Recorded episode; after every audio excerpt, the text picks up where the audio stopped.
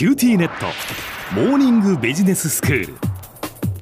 今日の講師は九州大学ビジネススクールで経営リスクマネジメントがご専門の平野拓先生です。よろしくお願いします。どうぞよろしくお願いします。先生今日はどういうお話でしょうか？はい、えー、今日はゲームと防災というのをキーワードにしてお話したいと思います。ゲームと防災ですか、はい。なんか結びつかないようなワードですけれども、そうですね。一見遠いようなんですがこれかなり近年注目されているキーワードになるんですね。はい、ご存知の通りあの災害大国とか、まあ、災害列島と言われるだけありまして日本は本当にこう自然災害が質と量ともに多く存在する国なんですね、うん。例えば、まあ、データで見てみると1996年から2006年まで、まあ世界で発生したマグニチュード6.1以上の地震これ実は世界全体の約20%は日本で発生したと言われてるんですね。そうですか、非常にあの国土が小さいにもかかわらずものすごく多く地震が発生しているというふうに言えます。本当ですね。またあの災害保険のまあ支払い額を見てみてもですね1975年から2004年までのまあ全世界のまあ災害保険の支払い額を見てみても実は18%が日本において支払われたという記録が残っています。うんこのような背景からですね、まあ、日本では非常にこう、まあ、防災意識が社会的に高いというふうに言われています。はい。で防災のまあ知識やまあ意識向上を目的とした、まあ、これ防災教育っていうんですけどこれも非常に長く取り組まれてきました。うん。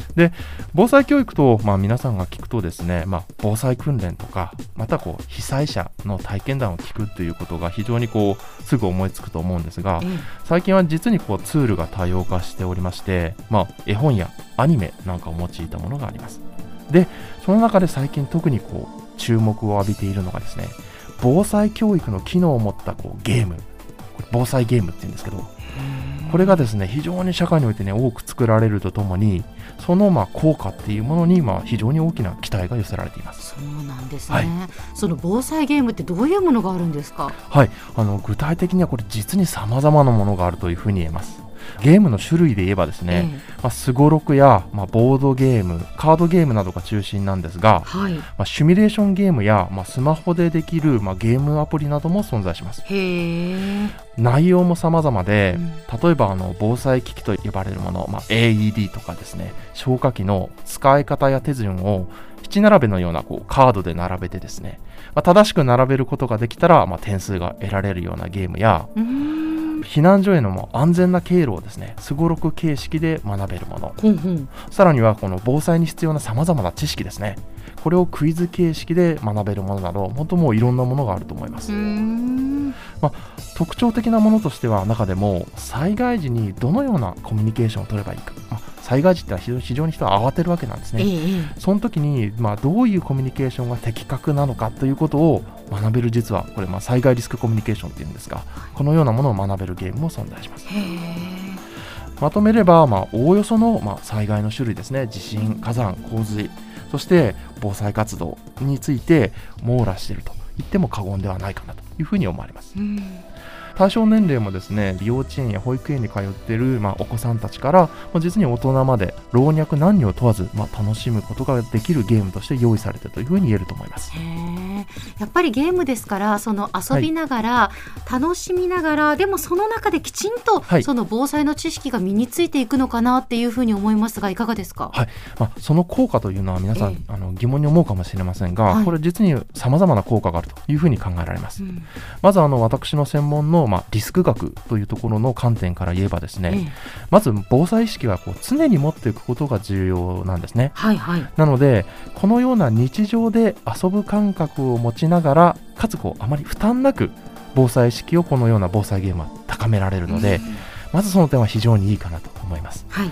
またあの自然災害から身を守るためには近年のやっぱり災害リスクマネジメントで非常に言われていることは自分で考えてちゃんと行動しましょうということが重要だと言われてるんですね、うん。多くのゲームと呼ばれるものは、まあ、クリアしたり勝つためにはやっぱりこう考えて頭を使わなきゃいけないんですね。そうですね。はい、だからどうしてもゲームをすると自分で考えるようになると。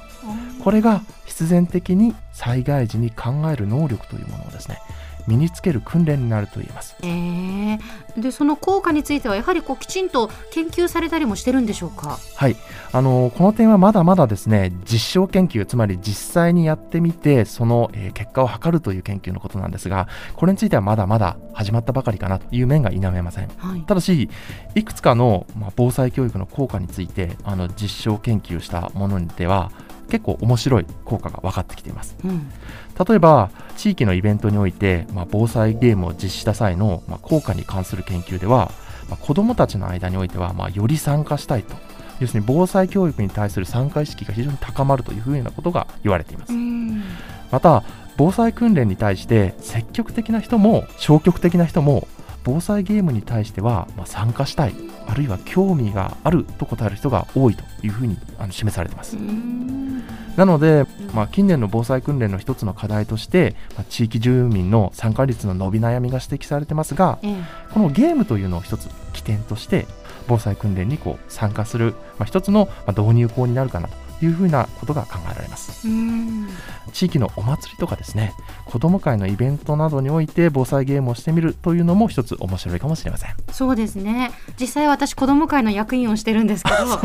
例えばなんかそういうところで、はい。あのやっぱ子どもたちとやってみたいなとか、はそれから家庭でもええ。子どもと遊びたいなって、はい。今聞いてらっしゃる方、はい思ってる方いらっしゃると思うんですが、はいはい。どういうふうにしてその防災ゲーム手に入れたらいいんでしょうか？あなるほど。そうですね。ありがとうございます。あの実は防災ゲームというものは、まあ、作り手のホームページなどでしか、まあ、販売していない、まあ、ちょっとあの手に入れるのが難しいものもありますが、うん。まあ、一般の書店などで手に入るものもあります。うん。またですねあの消防防災博物館の、まあ、防災すごろくや東京防災アプリなどのゲームなどはこれダウンロードすることができるので、はい。今あの思いついた方はすぐダウンロードしてお家で遊ぶことができます。うん。で一般社団法人の防災教育普及協会という組織があるんですがここにですねあの防災ゲームの一覧というものが公開されているのでこれを見ながら自分たちが興味があるものを探してみるといいかもしれませんでは先生今日のまとめをお願いします。はい。自然災害が多い日本で暮らす私たちは防災意識を常に持っておくことが重要です。防災ゲームは遊ぶ感覚を持ちながら日常生活において負担なく防災意識を高めることができます。ぜひ皆さんも家族や友人との遊びの中に、まあ、防災ゲームを取り入れることによって日常生活の中で防災意識を高めてはいかがでしょうか。今日の講師は九州大学ビジネススクールで経営リスクマネジメントがご専門の平野拓先生でした。どうもありがとうございました。ありがとうございました